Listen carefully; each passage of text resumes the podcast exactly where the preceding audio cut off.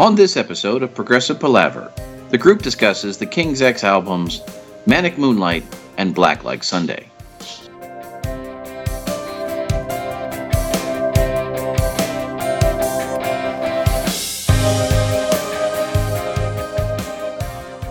Hi, and welcome to Progressive Palaver, a group of lifelong friends and appreciators of music discussing the greatest progressive rock bands album by album. I'm Joe Beauclair, and on this episode of Progressive Palaver, I'm joined by my very good friends Paul Zotter and Tom Corcoran as we continue through the King's X catalog covering Manic Moonlight and the somewhat controversial Black Like Sunday.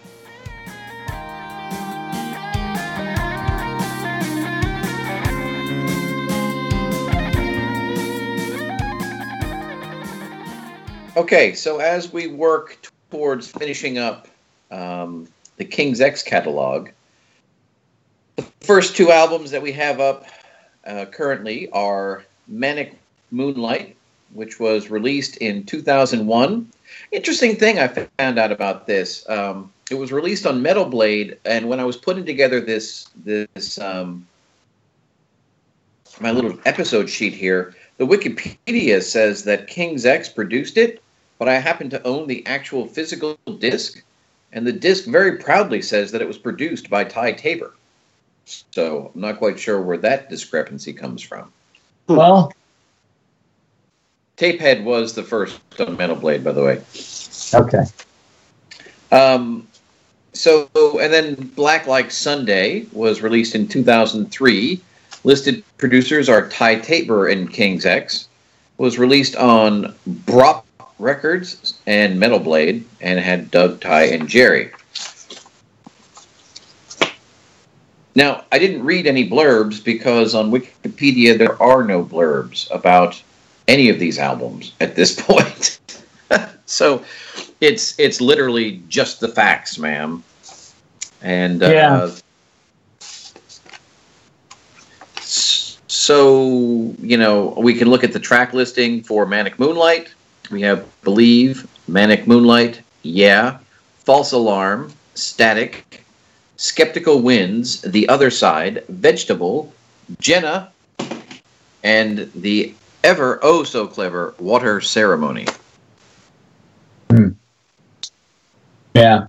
So I think what I was trying to say earlier, when my brain would not let my my mouth speak, is that you know when they went to Metal Blade, they they were really just kind of given all the freedom that that they wanted, and when they came in to do, I think we talked about when they came in to do um, Mr. Bulbous, that that was the first time that they had ever actually written songs together, or maybe it was Tapehead, I can't remember now where they had actually not tapehead.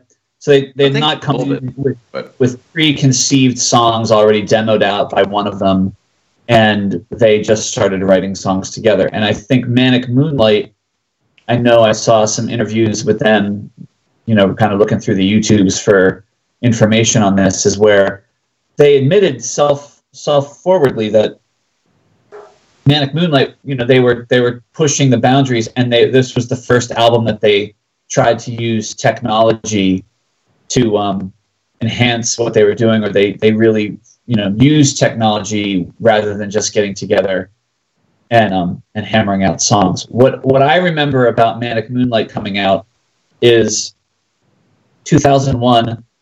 I was living in my first home in um, out in Newtown, Pennsylvania, and I had just finally finished like finishing off a small room in my basement which was like my office slash studio and it wasn't really much of a studio it just it was a place where i had all of my instruments and my amps and um and the the sad um the sad grouping of speakers and stereo components that put together my stereo at the time but I remember specifically Manic Moonlight putting it in and thinking, oh, this album should have been entitled Ty Tabor Discovers Pro Tools. Um, all the drum loops, like every song starts with a drum loop. It's like whatever. And like I just remember it really falling flat on me. Um, you know, and I remember liking Mr. Bulbous. I remember trying to li- like it and listening to it a lot. Manic Moonlight just never, ever hit me. And, you know, I will I will admit that like going back now for this exercise was probably the first time since the week it came out that I ever tried to listen to Manic Moonlight in a in like a critical manner or try to see you know what what I liked about it. And um, you know, I've been treated several times in the last few times I've seen King's X live, them performing Vegetable. So I knew that I like dug that tune because I had heard them play it live a bunch. But overall, for me, Manic Moonlight is hit or miss. Like I either like the song or I don't like the song, and and you know, sadly, I I I I don't like more than I like. Like Believe, totally love that song. False Alarm, boom, I'm totally digging it. Vegetable, I'm right in there.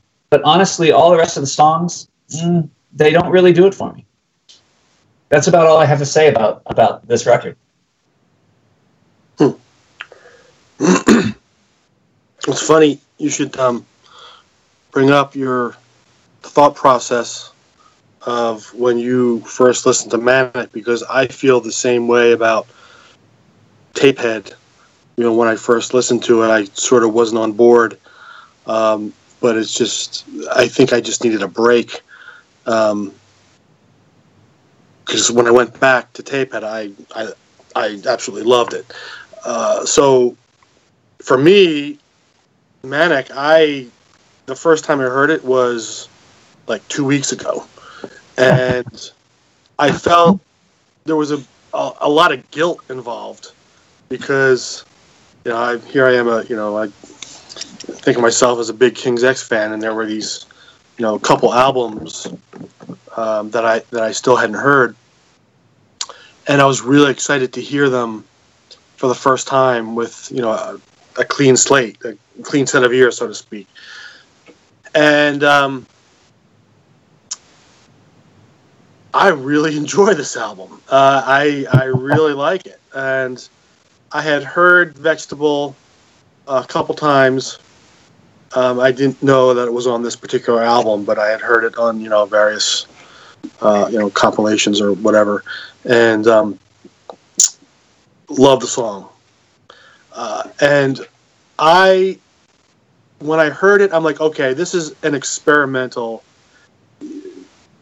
I hadn't heard any YouTube interviews or anything about the album. I knew nothing about this. So I was just like, boom, let's let's listen to it.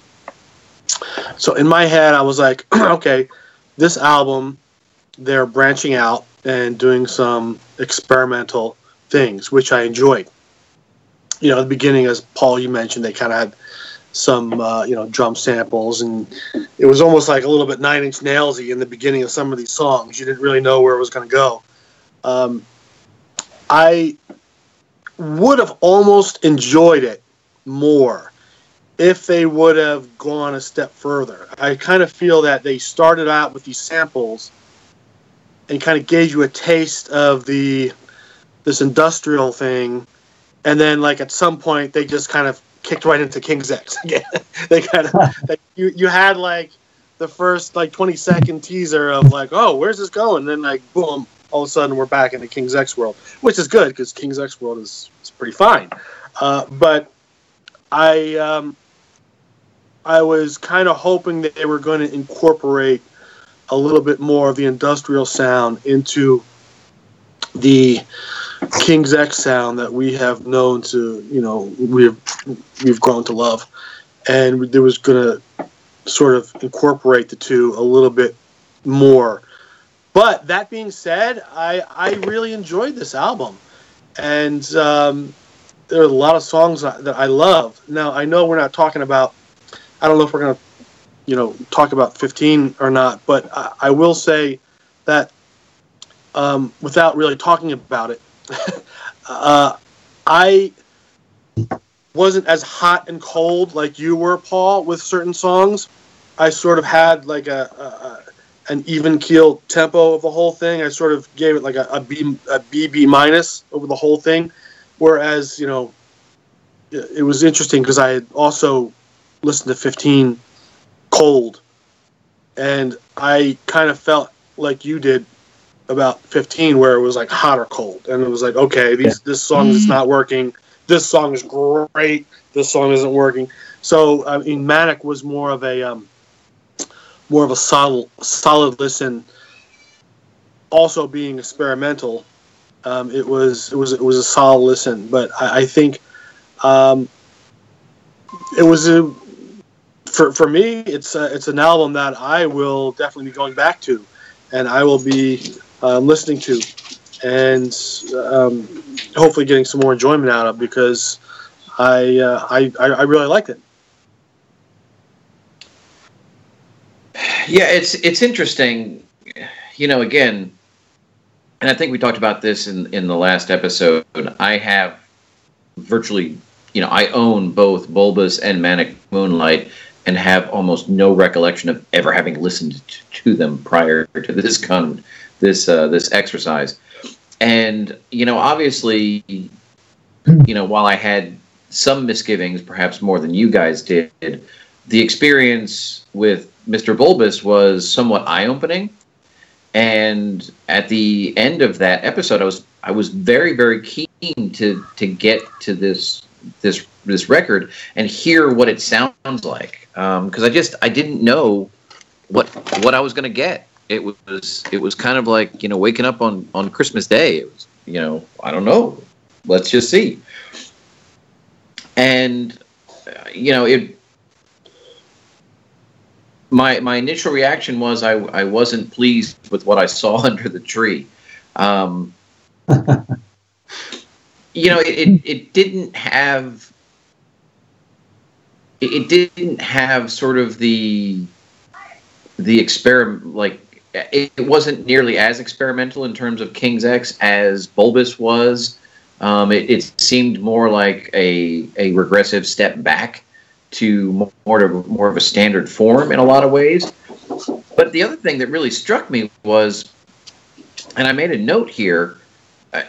I, was I was bored until track four. Just you know, believe didn't really grab me. Manic Moonlight was nothing. And honestly, I I find yeah to be offensive in the fact that it's like it's just lazy songwriting you know they have they have one great little hook that they play over and over again and they decided to just say one word and write one line of lyrics for the whole damn song really why should i bother listening if you're not going to bother writing? So you know that that's kind of how i started out. I'm like but it, it got better after that. Now the funny thing about for me about false alarm is I think the verses are absolutely 100% plotting and like, you know, just like, oh God. But at the same time, I have been singing that chorus nonstop for weeks at this point. It just gets in my little brain and won't go away. Yeah. That you know, that's awesome, Joe, because you know, the funny thing about false alarm is I'm I feel the same way between the chorus and the guitar line during the chorus. It it is you know it, it's it's sort of what Tom was alluding to. You know they they do all this stuff and then and then it's like King's X all of a sudden. And like the the melody of False Alarm, the guitar line, it is it's it's all like King's X.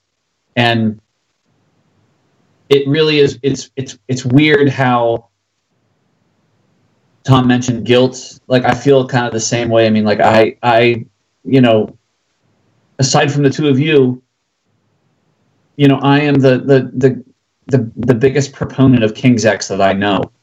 Like I like anybody that doesn't that I that I meet that I think likes good music that doesn't know King's X, like I want them to like King's X. Um, you know, and you know they're they're in a phase here in their career where they're experimenting, they're messing around, and they're just writing songs. And you know, I don't think even at their best moments in Manic Moonlight, which which I would put false alarm as one of them. Um, they're any they're they are anywhere near, you know, anything you know from like any of the first four or five albums, right? Like they're just they're just not. It's just not it's it's just not as good, and I feel guilty for saying that, and I know that. Um, you know, like it's an it's an enjoyable listen. It just doesn't like captivate your imagination the way that you know the first four or five records do. Yeah, I I totally agree, and um, you know, as we get into sort of the back half of this, and and Tom, you're talking about you know King's X sort of experimenting a little bit. What I what sort of struck me is you know this is this is perhaps the first time where you hear King's X start to sound like someone else, which was kind of weird um, for me. And um, so the, the the two notes that I made, the first thing that sort of struck me was "Skeptical Winds" sounds like something that Primus would do, hmm. and the the other one and, and static was was really sort of rattling around in my head and i couldn't quite get my my fingers on on what exactly it was about that song and i tom i don't think this is going to mean anything to you but paul i'm curious to see your reaction when i say that to me static sounds a lot like ray wilson genesis there's something about the cadence of the lyrics in that that that just struck me as Ray Wilson-y. And the only Ray Wilson I know is Ray Wilson in Genesis. So, and he's the dude that did "Calling All Stations," right? Correct. Yep. Wow, dude, that is impressive. That. so, dude, I would, I would never I could have listened to this a thousand times and I would have never made that connection. But like the fact that you just said that, it's like you just reached over and turned the light bulb on next to my desk here. That is that is like totally spot on, man. Wow. Wow. Yeah. And and you know, I I'm I'm not suggesting that they were they were copying Ray Wilson or maybe they were, I don't know. Um, I, I don't even know when Calling All Stations came out. I don't know if they were listening to it, but it just I've never had an experience as we've gone through this where I've I've thought of other bands listening to King's X. King's X has always been King's X, you know, come hell or high water. And I think when we get into Black Like Sunday, we'll have a different conversation along these lines but this obviously is sort of at, at the back end. So that's why it, it struck me as as you know it, it, as as noteworthy because I was. Yeah, and, it's interesting, Joe, that you you bring this up because I think for me, and we've talked a little bit about in in the previous discussions around the earlier albums how you know King's X some people have credited King's X with you know being the first grunge band. They've been influencing the grunge movement, whatever. But whatever whatever influence they've had on music, right? For me, once you once you get into Tapehead and beyond, like you know, I feel like King's X is kind of doing this the the King's X thing, the thing they've always done. They they've been you know writing great songs, drop D and you know by now in, in 2001 they're starting to tune down a little maybe i'm not sure but they're they are they're writing these songs they're playing they're playing the way they always have. But the the music genre of the 90s has caught up with them if you will. And so f- for me from tapehead on you know king's x sounds like just any other band putting out records in that in that you know 90s era right? To me. And they're they've they've you know they've sort of lost that I don't know differentiation amongst the rest of music that that I think was one of the things that made them so special in the the Gretchen, Faith, Hope, Love, King's X, Dogman days, right? Um, you know, music. Yeah, the, the world caught up with King's X, and and they, you know, and, and when, when the world caught up with them, they are busy experimenting with drum loops and you know editing and Pro Tools, and you know it it, it just it kind of it, it just is what it is, and you know, it, to me, it, it becomes it becomes a a salvage project, right? Like, you Yeah. know, I think I think believe false alarm and vegetable are as good as any any King's X songs out there. I would love to see them do those songs live. Like, they're there. But a lot of the other stuff that's on here, you know, it doesn't really like. I don't know the songs. Like, I don't. I'm not like humming "Manic Moonlight" throughout. Like, like my least favorite song, Gretchen Goes to Nebraska, I can hum from beginning to end. I probably know all the words without even realizing I know it. Um, not the same with Manic Moonlight. I, I, you know, I like the songs that I like, and the rest, you know, I, I you know, I, I'm happy to to um to do without. And I feel terribly guilty about saying all of this because I love these guys so much, and I can't wait to see them. Uh, in my in my hometown again the next time they tour.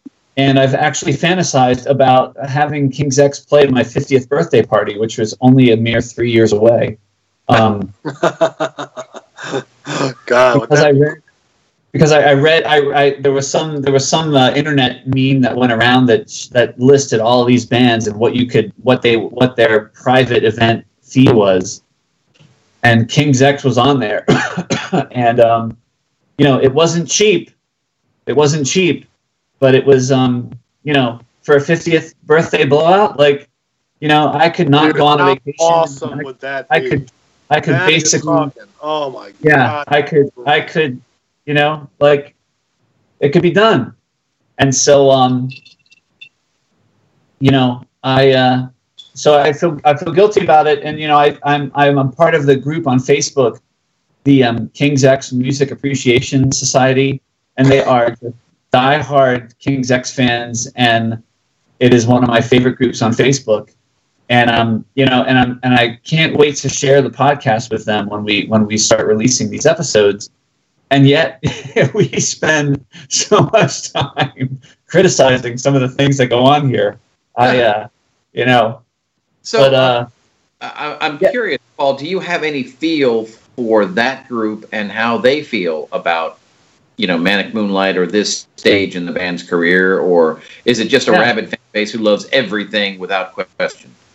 you know it's it's great because i think there are people who are uh, like span the ages in that group so there are people who are i think similar to us that that uh, like really got into the band early on and i think there are there are a lot of folks who love king's x who didn't discover them until dogman and ear candy and you know tapehead. And like it's the they are the ones who have encouraged me to go back and and give like Tapehead and Manic Moonlight and Overtones a listen, um, because you know they're they're like oh there's so many great songs on that. And um, and so it really it, it they there really does seem to to run the course where um, people on that group really really do you know appreciate a lot of the a lot of a lot of this era a King's X. For me, like if I was going to do a salvage uh, um,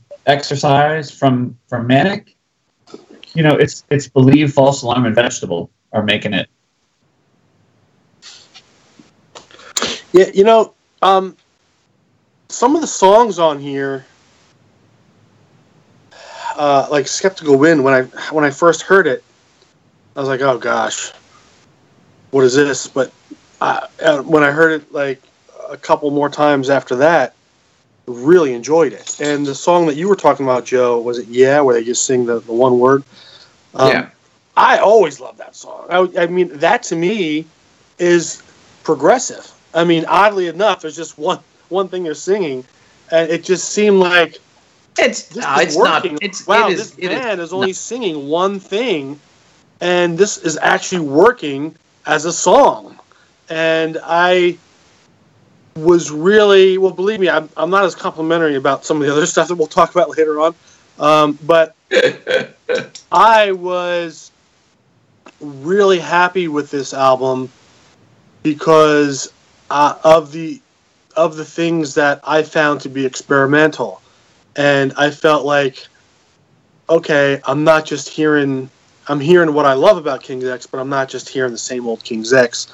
I'm hearing a band that I, you know, really uh, grew up with, if you will. You know, starting in the, you know, late late teens, um, and I was hearing something new. So I was able to have something new to the mix and kind of keep me going. And I don't know. It's interesting, Paul, when you say, you know, things kind of, the times kind of caught up with King's X. I would say that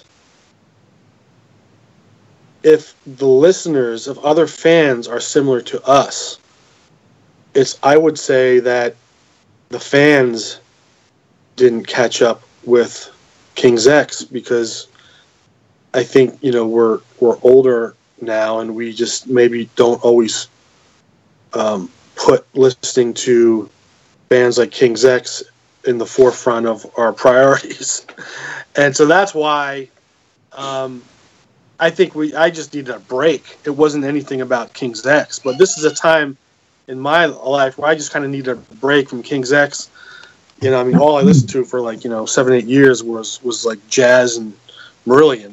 I didn't even listen to any, and maybe some Iron Maiden. But I, I sort of took a break. From, I, I, I, sort of took a break. Iron from, Maiden. Yeah, I, I honestly, that's the truth. Those three things, I took a complete break from everything, and it wasn't. It didn't have anything to do with King's X, but it was with me. And so, um, listening to. Uh, uh, a recording like Manic, I think, sorry, uh, I think that it was a breath of fresh air, and it maybe didn't have some of the high points that we were used to listening to with with King's X, but um, I was really happy with it. I think I, I, like it a little bit more than you guys do.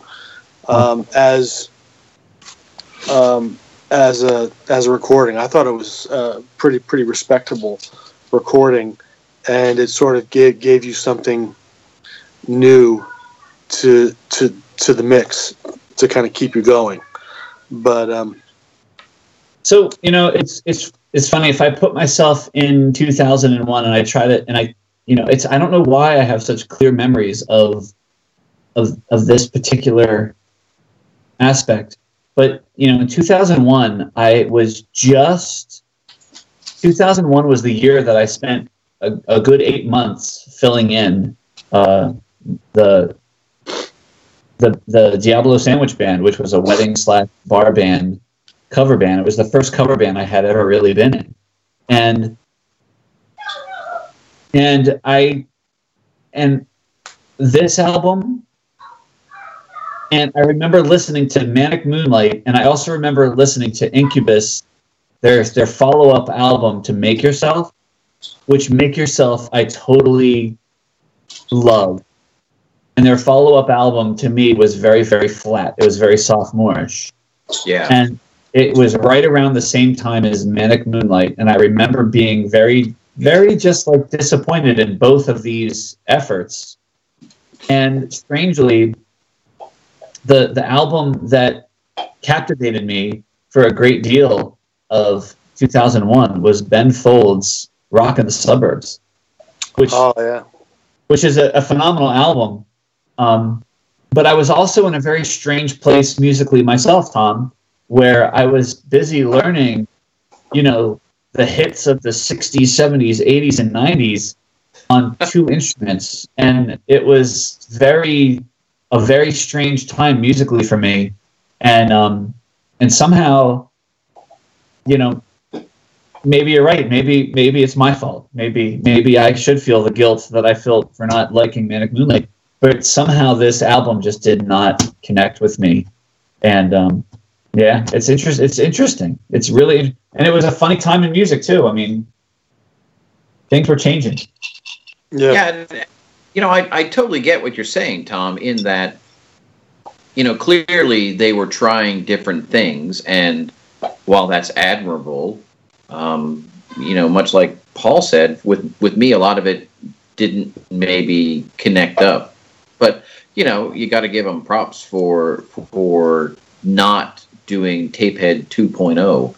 So um, yeah, you know, Paul, for me, um, you know, if we were talking about a salvage operation, I would, I, I'll take Believe, even though I don't know that I like it at this point. Um, although it has grown on me a little bit, but since you guys are into it, I, will give it the benefit of the doubt.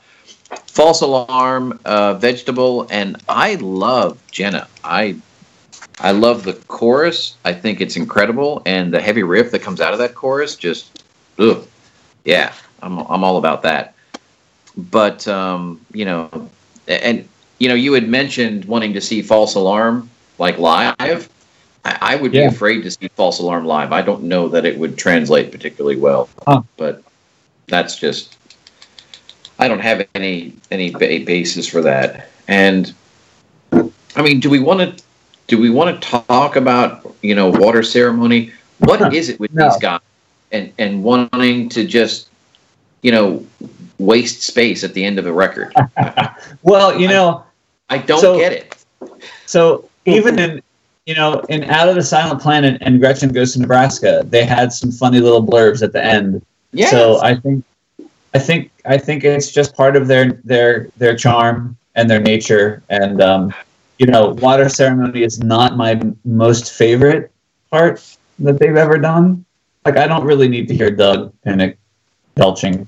Um, but, but, you know, you know that it's unusual. It's twenty seconds of whatever they want to do, and I'm I'm okay with it. Yeah, just uh, whatever. I, I I would almost prefer that they just didn't track it and just let it there. But yeah, uh. that's just me being an old curmudgeon. So, so anything else on uh, on Manic Moonlight before we move into uh, the likely lively conversation around Black Like Sunday? Uh, I'm, I'm pretty much done. I mean, I might want, want to go back to it here and there, just comparing well, certain things, but I think, of course, I think I'm pretty done. Okay. So, Paul, you have stated the, I don't know if it's a fact or a hypothesis or what exactly it is, surrounding Black Like Sunday. In that um, the, the, the thinking was, or the, the story goes, these are actually older songs, um, potentially dating back you know prior to Out of the Silent Planet, maybe as far as whatever the previous band Tom that you listened to that I can't remember the name.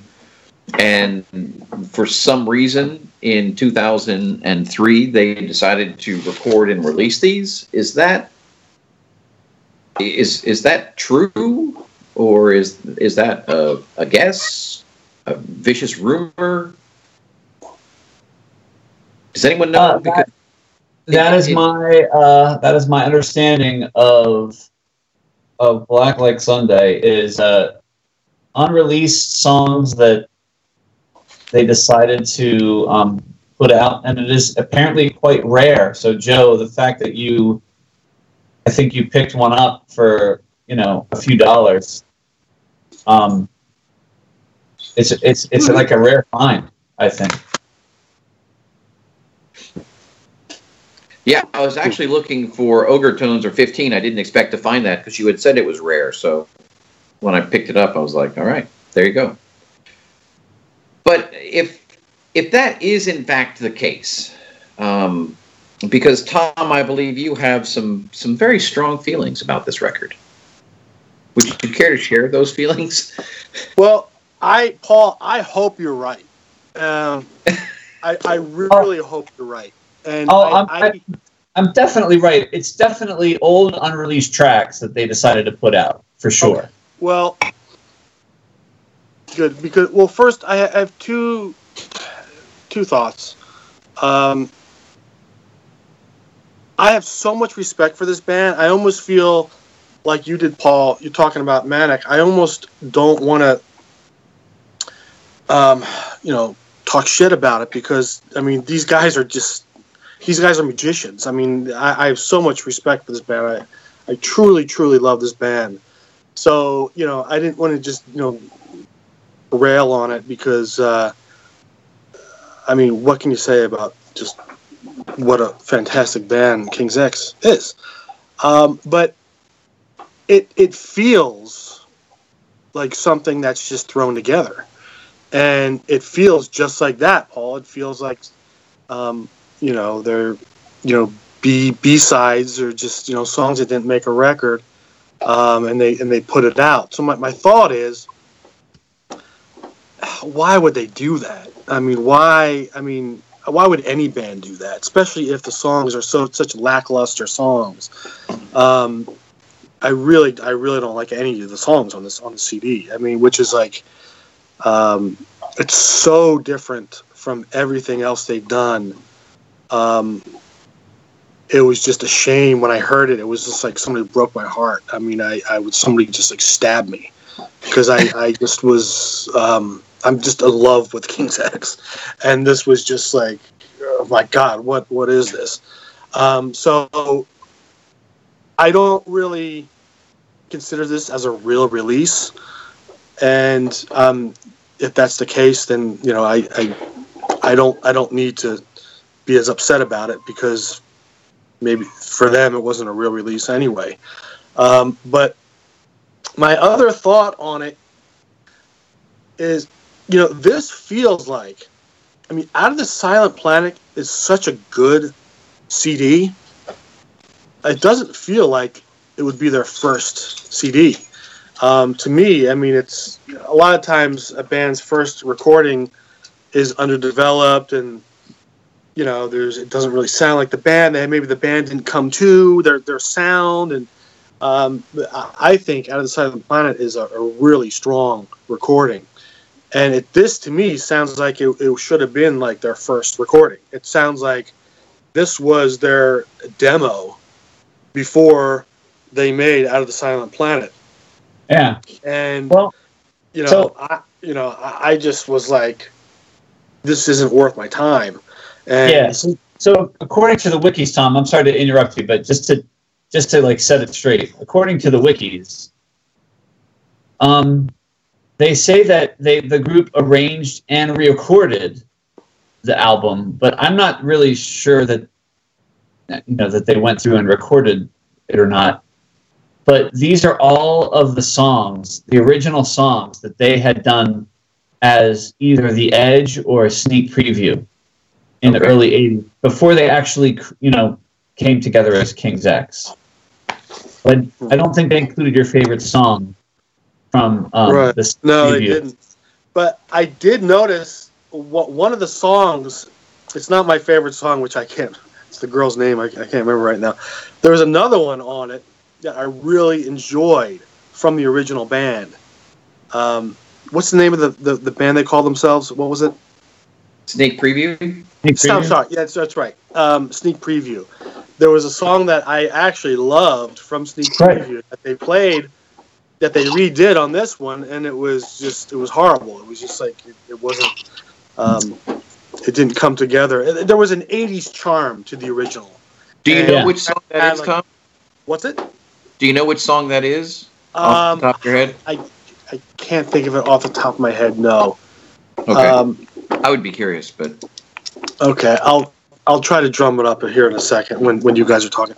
But um, anyway, it, it didn't. Nothing really came together on this, and you know, I guess if your Kings, I guess when you're putting yourself in King's X shoes and you're like, hey, you know, it might be fun to put out a recording of you know old stuff we did and you know redo it and you know fans might like to hear you know this and, and whatever. So it, it's harmless but um, the the bar is so high with them i mean it, it's just it was it was yeah. like a real a real it was so far down from what their other stuff was um, yeah. it, it was it, for me it was just heartbreaking and I, I almost didn't really want to talk about it too much because it just it was it was so different from the yeah. other stuff. Yeah, you know, I, I mean, my general feeling overall, you know, I've talked about like I never listened to any of the of the um you know, when when they do those re-released or remastered, they put all the previously released song, unreleased songs or things like that. I don't really pay much attention to them because, you know, I just generally feel like you know if they didn't release it or if it was a previous version, like that wasn't what they really wanted, and I don't I don't really care much about that. And that's that was kind of my thought around Black Like Sunday. I never really gave it much attention because it was all unreleased stuff from you know the stuff that happened before I really you know really liked this guy these guys. And I don't know you know from the limited interviews that I've seen you know I still think during this time you know the two you know 2000 to you know through 2005 2000 you know that genre of, of time i really i really feel like that that maybe they were just looking for ways to to break through ways to you know to bond with their fans and create more fans right um and and I think Black Like Sunday is just an example of that, where you know they put out Manic Moonlight, they toured, and what are they going to do next? Well, let's you know we've experimented in the studio a bunch with with you know different ways of writing and and let's re-record some really old songs. Maybe the fans will really grab gravitate to that. Like I don't I don't know if they were just sort of reaching for things or if they were just looking for different ways of doing things, but you know, even when we get to Ogre Tones, you know, they re-record a version of Goldilocks, and they they I you know I saw an interview with them talking about they did that because they thought, well, you know, it's been so many years since we released that song. Maybe people don't even know that song exists. Let's put it out again. And I heard an interview where like Doug mentioned something about Aerosmith Dream On, and I don't know that Aerosmith ever released Dream On before it became a big hit, but whatever it was, they felt like if they released it again, maybe it would catch on and people would really like it. Like somehow in 2005, Goldilocks would be more relevant than it was in 1987. Right. Um, you know, so I don't know if any of that has to do with it, but I'm 100% with you. Like there, there is in any aspect of me loving King's X, there's very little interest that I have in in really getting deep into all of these these old tunes. I think they're kind of like novelty is fun, but nothing here really grabs me and and you know grabs a hold of me. Yeah. What What are your thoughts, Joe? Wait, hold on, real quick. Are, do you guys hear the dog with the bone? Oh yeah, that, absolutely. Yeah. Hold on. Let me let me access. Hold on. It's fine, dude. Yeah, adds character.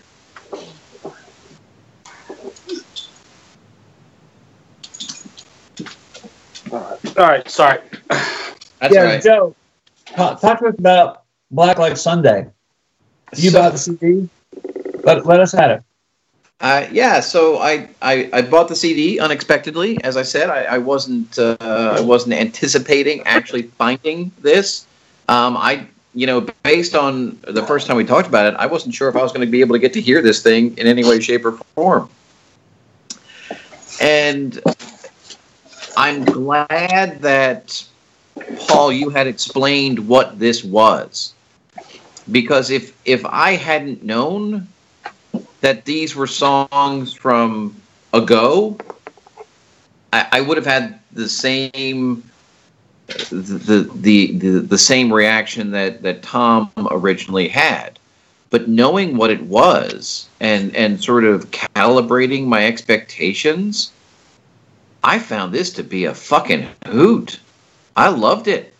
I had I had a really really great time because and, and, and Tom, it goes back to exactly what you you talked about. And when we did our first episode on King's X, we, we made the point, like you said, Out of the Silent Planet is pretty freaking polished, and bands don't just come out of the ether like that. There there always has to be something.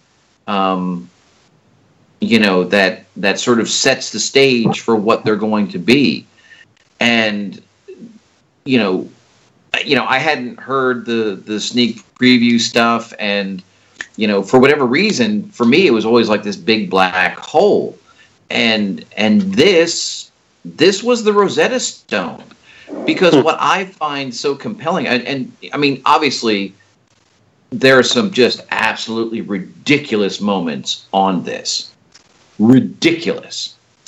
but what I find fascinating about it is is you know when when you think about you know when musicians are are are, are starting out in terms of writing songs and everything else and and Paul years ago you and I had conversations uh, a conversation about this at least one I remember um, you know as I was sort of attempting to do this.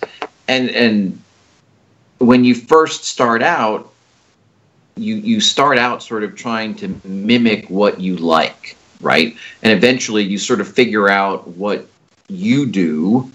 And it's somewhat of an amalgam of that. And if you're successful eventually you sort of create your own identity. And and so again from out of the silent planet there was this very very coherent very concrete king's x identity with no indication of where that came from.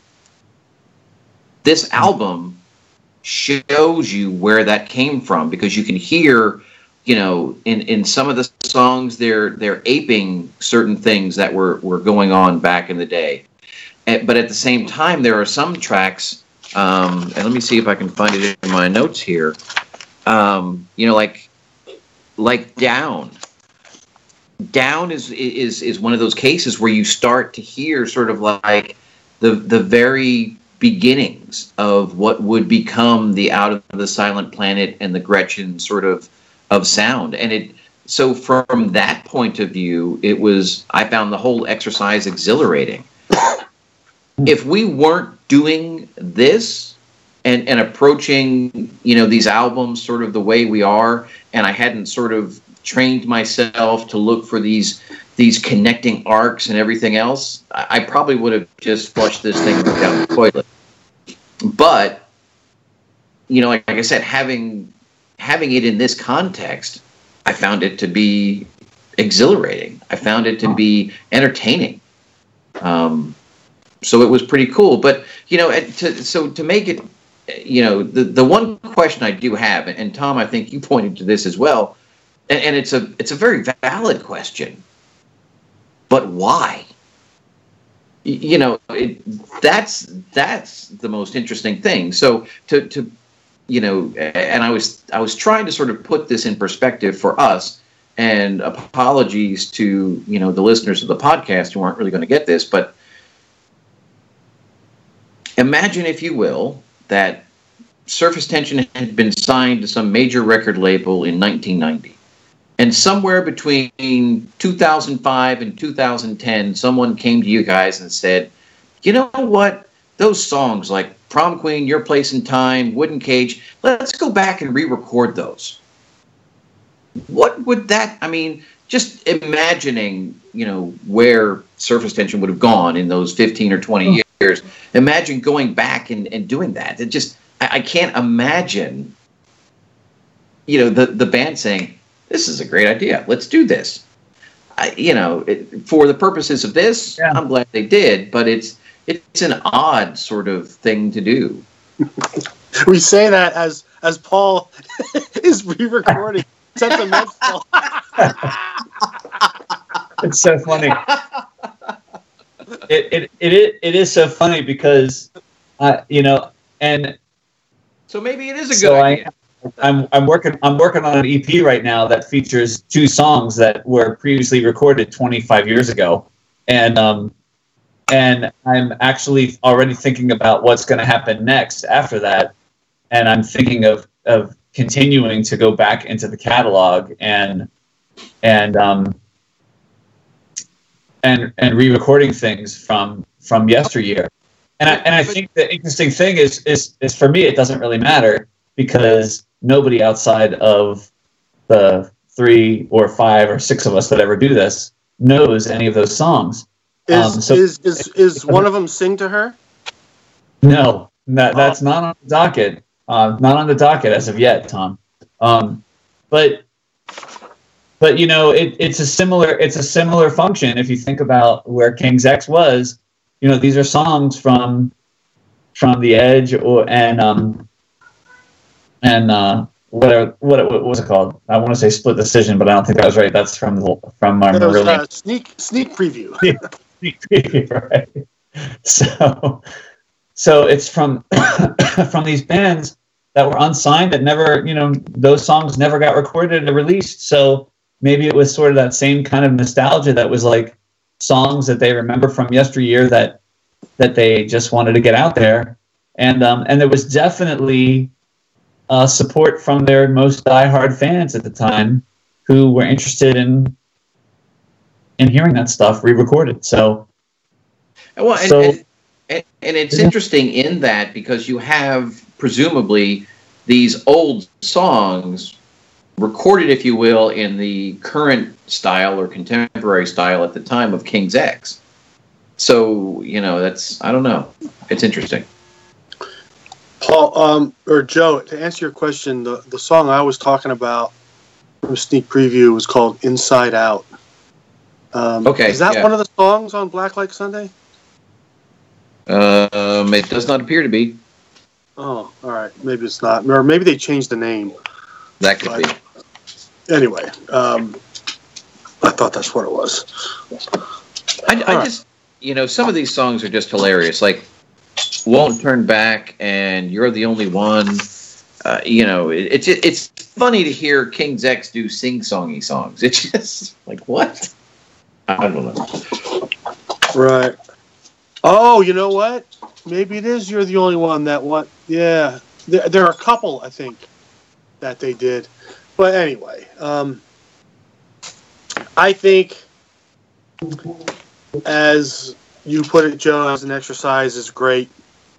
Um, but I am, if if we do the countdown of like favorite to non-favorite, I'm not even putting this in the equation. I'm not even putting in there because I just don't think that they really meant it to be that. I'm, I'm not. I'm not even going to put it in the. To me, there's 14. not, not- not 15. And I don't mean any disrespect to them at all. I, I just don't think that they would really meant that that they really meant this to be like a serious recording. So um, yeah, I'm not. I'm not. I'm not even going to put it as my least favorite because I, I, I don't think it it was a real release.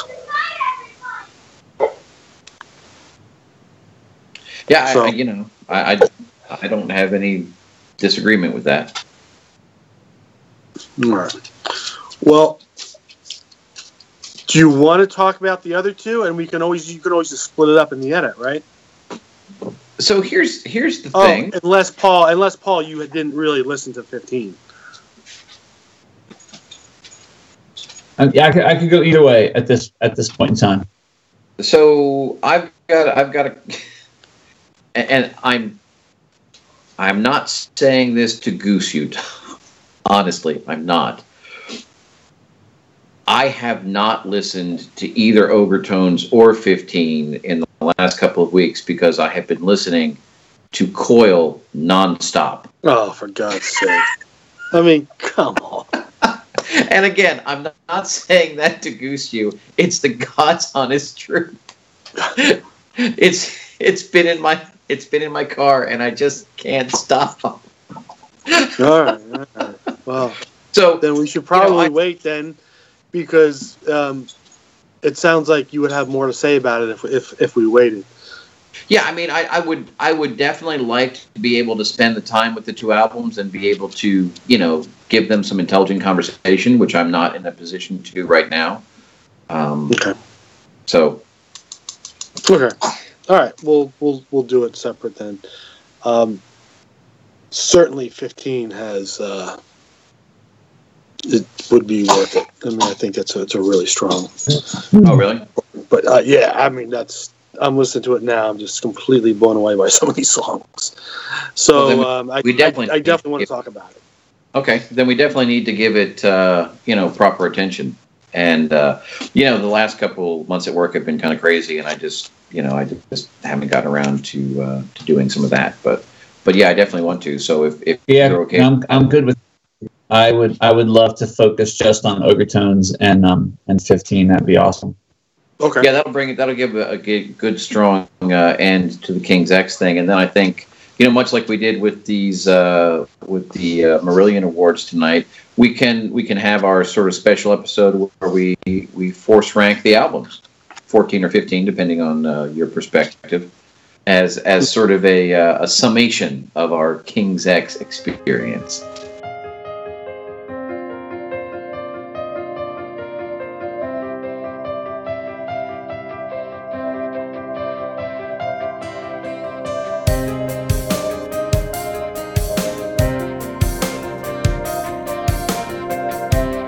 Thank you so much for listening to this episode of Progressive Palaver. We hope you've enjoyed the ongoing King's X conversation. I know it's been uh, very interesting for us as we go through some parts of this catalog that um, some of us had not been familiar with before, so that's fantastic. As always, Progressive Palaver is available for subscription on iTunes, Google Play. We're hosted on SoundCloud. You can reach out to us via email. We are uh, progpala, P R O G P A L A at gmail.com. You can reach us on Twitter at ProgPala, and you can also find us on Facebook and Instagram by searching either ProgPala or Progressive Palaver. And we do have a YouTube account as well, where we've got some uh, some things listed there. So we encourage you to reach out through any and all avenues, and we look forward to uh, talking with you next time.